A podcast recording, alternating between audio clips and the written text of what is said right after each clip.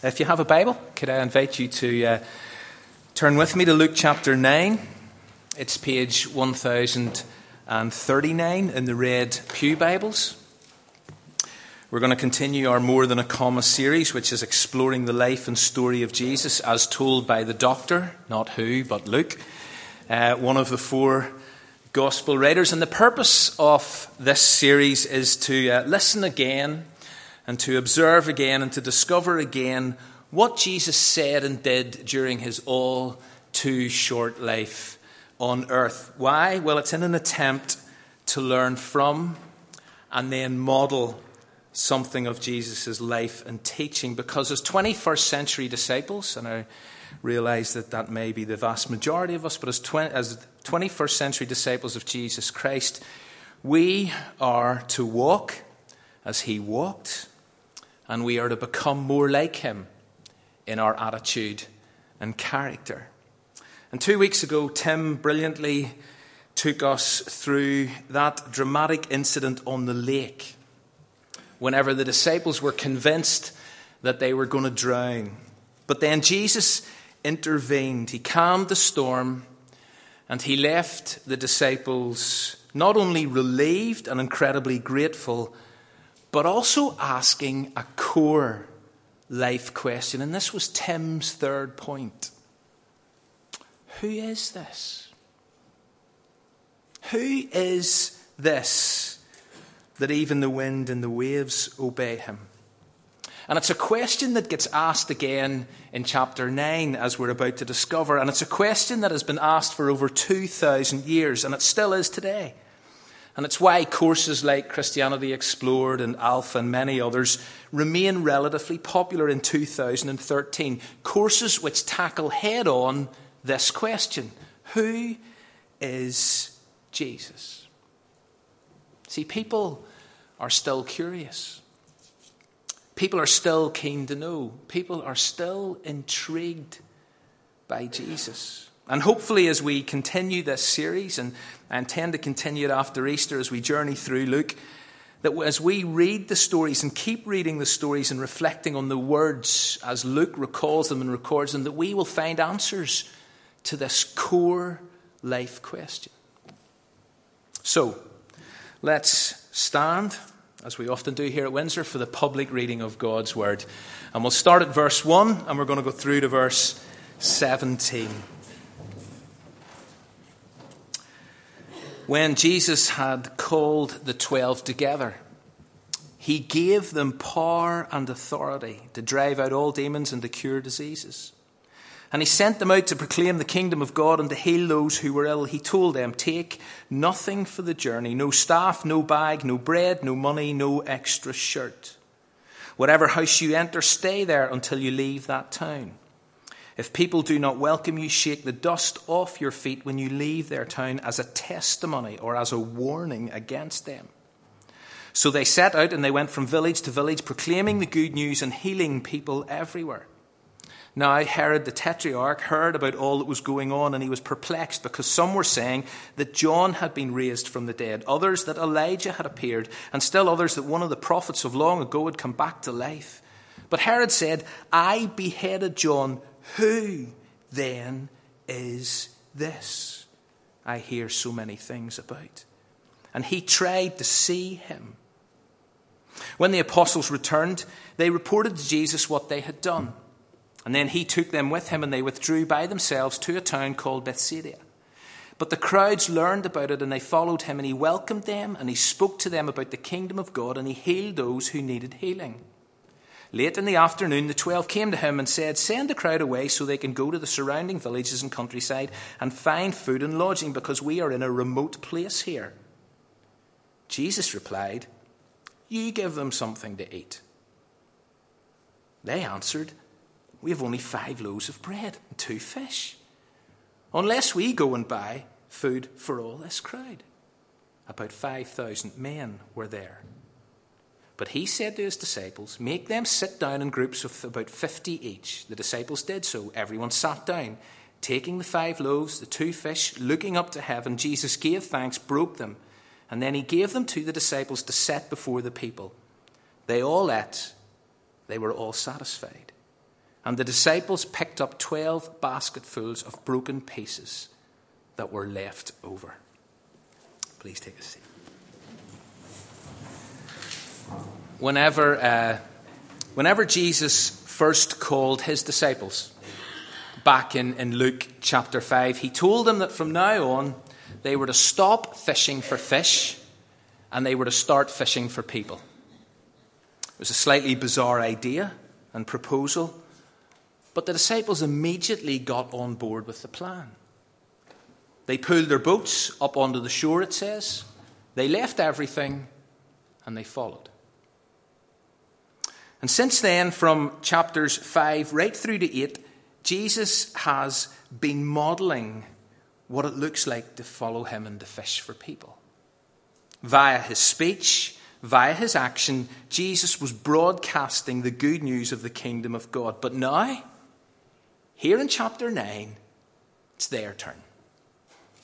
It's over to them, not simply to listen or observe, but to go and speak and act. Jesus wants his kingdom message to spread, to get out there, to be heard, and to be experienced by as many people as possible. And right from the beginning, he invited those who belong to him to share in carrying out this mission and his ministry.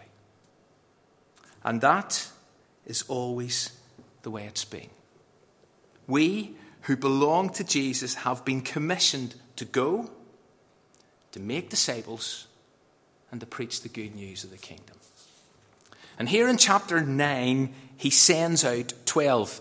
Those who know the story, you will know that in chapter 10, he sends out 72.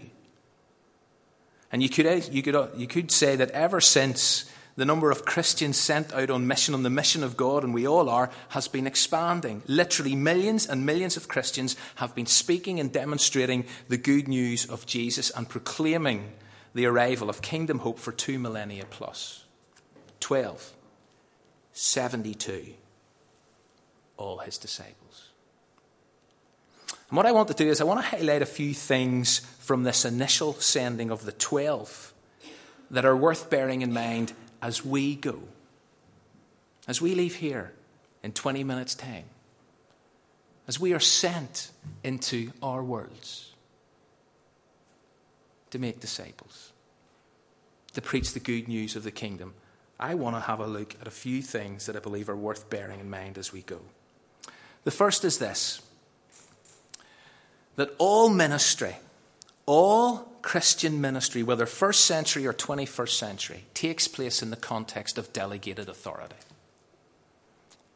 You look at verse 1 Jesus gave them the power and authority. Verse 2 Jesus sent them. Verse 3 Jesus told them. These 12, the 72 in chapter 10, and each and every one of us has been given power and authority to go and to reflect the ministry of Jesus in word and deed. We're not off doing this by ourselves, we're not off doing this for ourselves. We are stewards of the good news of the kingdom of God. We have been entrusted, every single one of us who belong to Jesus have been entrusted with a message. We are stewards of the good news, and we are servants of Jesus. Stewards, servants. And that is an amazing privilege. But it's also an incredible responsibility. Delegated authority. You leave here tonight to go in the authority of Jesus. Secondly, we have been given this ministry of word and deed, as I, as I just mentioned there. The disciples were to preach the kingdom of God and heal the sick, according to verse 2. They were to speak and then they were to do, they were to act, they were to show compassion. Now, some people have taken this specific instruction and decided that here is the blueprint, here is the model for ministry, for reaching our communities and our world. And I, along with many others, think that we need to be careful about that particular conclusion. this preaching and healing tour was relatively unique. It was not something we read that the early church embraced per se. They certainly engaged with their communities and beyond in word and deed, in speech and in acts of compassion and service. But to insist that healing the sick is always necessary, it's always essential, it's always required, is, I believe, taking things too far. Now, I'm not for one minute suggesting that God can't and doesn't heal the sick today in dramatic ways. Not saying that. God can, God may act in a sovereign and miraculous display of power through us. Of course, He can. But as you read the Gospels and the stories of the early church and the rest of the New Testament, a broader picture emerges of Christians and of a church on mission, speaking or communicating God's word verbally, yes, and performing deeds of compassionate service. Does that include healing the sick? It may do, but it also includes visiting the sick. Includes acts of kindness, feeding the poor, befriending the lonely, etc., etc. The key to the disciples' activity was this combination of compassion and message, or of message and compassion. We serve people as well as preach to people, and these two things complement each other and must complement each other. It's not either, it's not or, it's both and. And although we and others at times overplay one against the other, or we argue over which is more important, or which is priority, or which comes first, message or service, and I don't believe those are conversations that are particularly helpful. The key thing that I want us to take from this evening is that we have been empowered, we have been entrusted, we have been authorized to share and reflect the ministry and mission of Jesus in how? In word, in deed, in proclamation and demonstrations. Got to go together. That's what they were sent out to do. They were given authority to speak and to do. The third thing I want us to note is the importance of and the need to trust God as we share this ministry. You'll have noticed that the disciples, uh, keep calm and trust God. I know some of you are smiling. Uh, the disciples were told to travel late. Now, what we need to remember is this was a short term missions trip. It's really important to, to, to realize this because in verse 10 you read that when the apostles returned, they clearly weren't gone for that long. And so again, we can't read this and think, well, here's the model for each and every occasion and adventure. That, for example, and some people have suggested that, for example, long term missionaries who are going to go to an area and live and minister should rack up with next to nothing and take it from there. That's not the point. The central issue or the bigger issue is trust. Traveling late meant that they needed to depend on God and look to God for provision and support.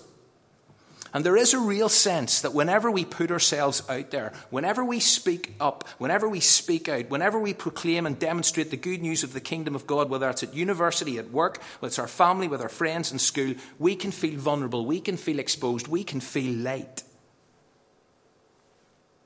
But in that place and at those times, we learn to trust. And what we ultimately discover is that God is trustworthy.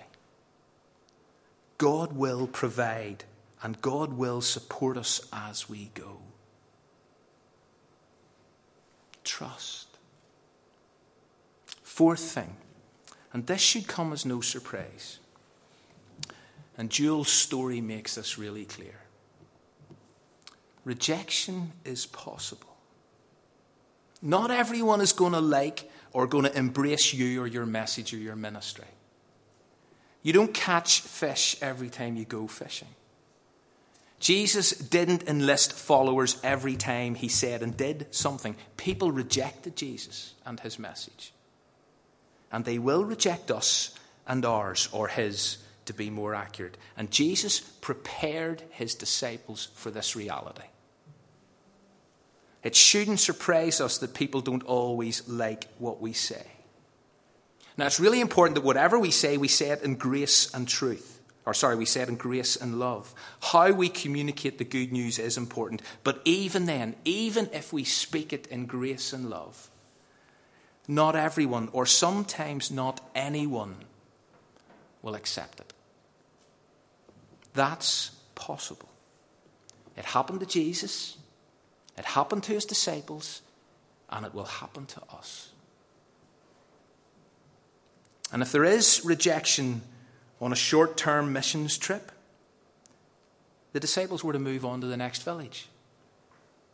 And as they left, they were to shake the dust from their feet as a kind of testimony or warning to that city. And maybe sometimes we do have to move on. And maybe sometimes we do have to leave certain situations and people for now. Others may take it up from here, others may be the next link in the chain. But our input, our opportunity's gone. It's over. But as we walk away, there's surely got to be a sense of pain as we shake dust from our feet. Any warning that we leave has got to be with a heavy heart. So, four things to note from this incident. Christian ministry takes place in the context of delegated authority. We go in Jesus' name. Our ministry is one of word and deed, proclamation, demonstration. Truth, trust is essential because sometimes it feels like we're traveling light. And rejection is always possible. Now, according to verse 6, the disciples went and did it. And I suppose the issue is so must we. But then the scene changes. It moves to the corridors of political power. News is filtered through to Herod the Tetrarch about all that was going on. Up to now, Jesus has stayed off Herod's radar. But now that his disciples are out and about on mission spreading his message, Herod sits up, takes notice. I don't want to make too much of this or read too much into it, but maybe if we were more vocal with the message, teaching, and value of Jesus, we might find that more political leaders would take Jesus seriously. Back to Herod. People were talking, and Herod was becoming more and more confused. Some were saying John the Baptist is back, others thought Elijah is back, or another Old Testament prophet. But then Herod had beheaded John. So the question that's now exercising Herod's mind was this Who is this? Who is this? Who is Jesus? It's this basic yet central gospel question. Discover the answer, as Peter does and expresses 11 verses later if you scan down, and everything changes. Life will never be the same again. Now, I've already mentioned that the disciples back in the boat, as Tim talked about two weeks ago, they asked the same question. Although I think it's fairly uh, fair to say that their reason for asking their, and their attitude in asking was probably quite different from Herod's. They were impressed with Jesus. They were in awe of Jesus. They were hungry to discover more about the one they had chosen to follow. But Herod, although he's curious, he probably had mixed motives in asking the question. I'm not sure you could describe Herod as an innocent inquirer. But whatever prompted the question and however it was asked, Herod is keen to discover more. And he was keen to discover more for himself. And so it says at the end of verse 9, he tries to see him. It's a really important phrase. He tries to see him. In other words, he doesn't want to leave it at second-hand reports and rumors. He wants to meet Jesus for himself.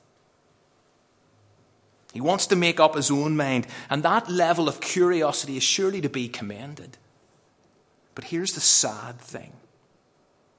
Whenever Herod finally gets round to meeting Jesus, and we read about that in Luke 23, what does he do? He asks him a bunch of questions, and then he mocks and ridicules him. And that is tragic. It's tragic for Herod. But his starting point, his initial question was important. It remains important. And if you're here tonight and you're not exactly sure who Jesus is, then let me ask you, or let me encourage you to keep asking this question. But here's the thing ask it in humility and with an open mind. And remember, and this is something we've often said, but questions are vital because they take us on a journey of discovery.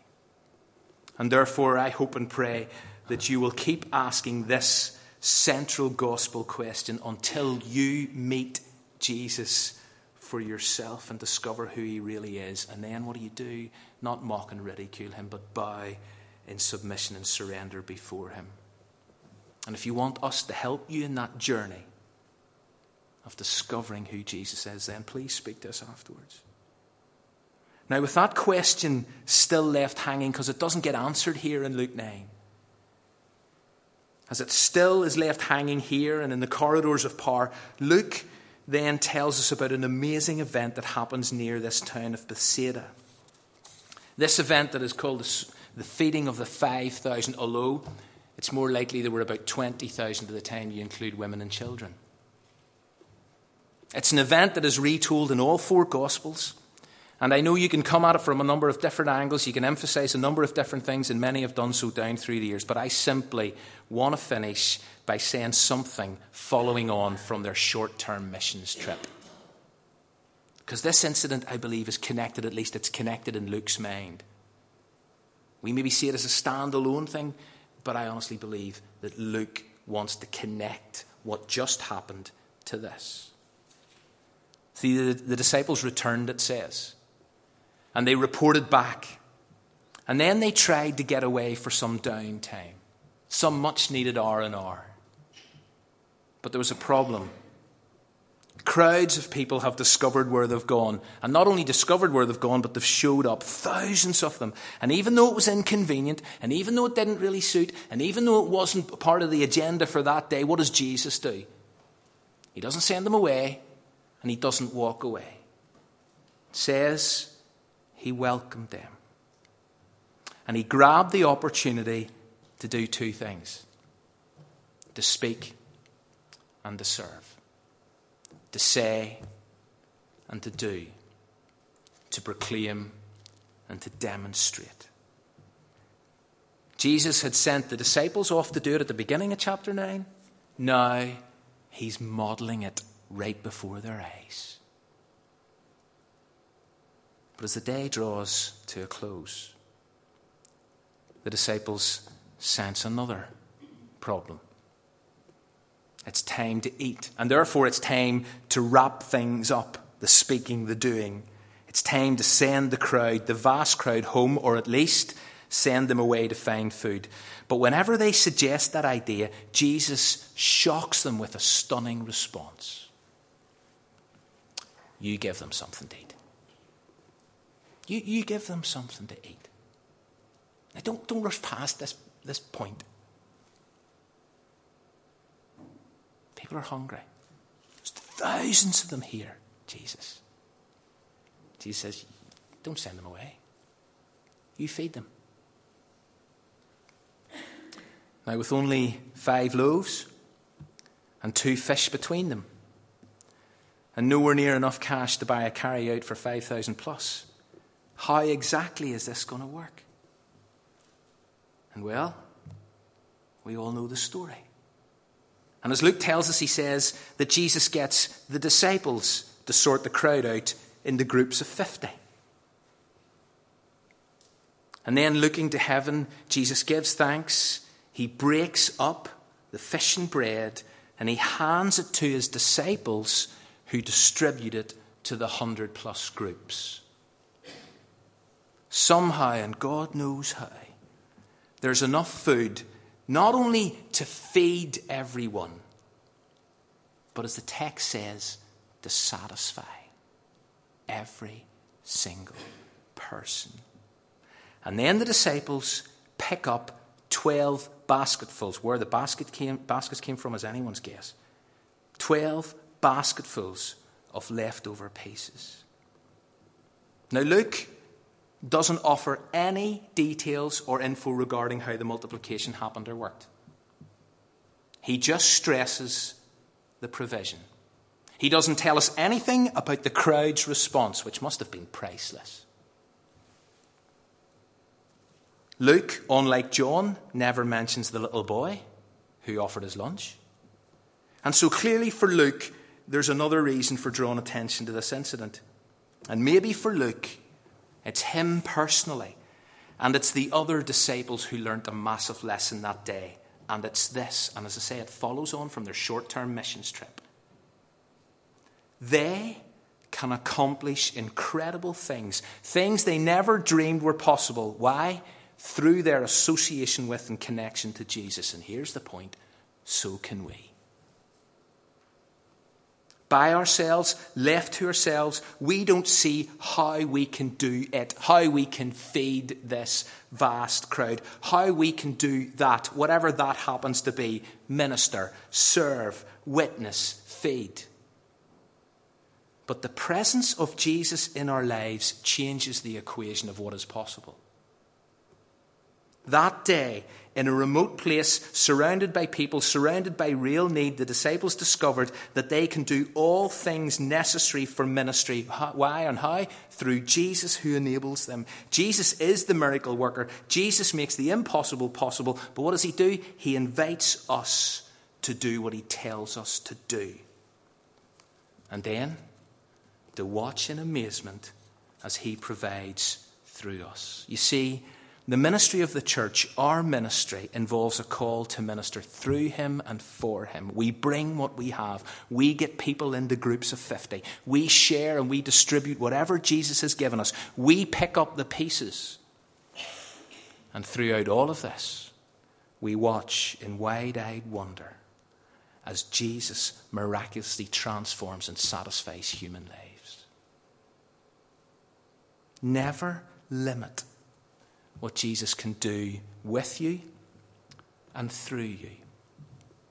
And as Jesus would say on another occasion, anyone who has faith in me will do what I have been doing. He will even do greater things than these. And so, as we walk out those doors, we go with authority. We go with delegated authority because Jesus empowers us, Jesus sends us, and we go with the ability to accomplish incredible things. Why? Because of Jesus and for Jesus. And as we do, we have this incredible opportunity to help people find answers to the core gospel question Who is Jesus? It's over to us it's over to us. Let's pray together.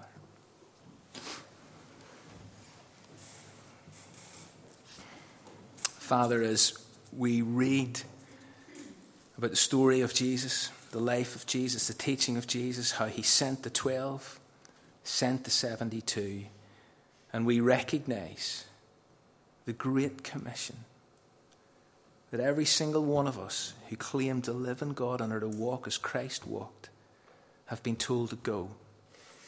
Go into all the world, go to all people groups, make disciples, and preach the good news of the kingdom.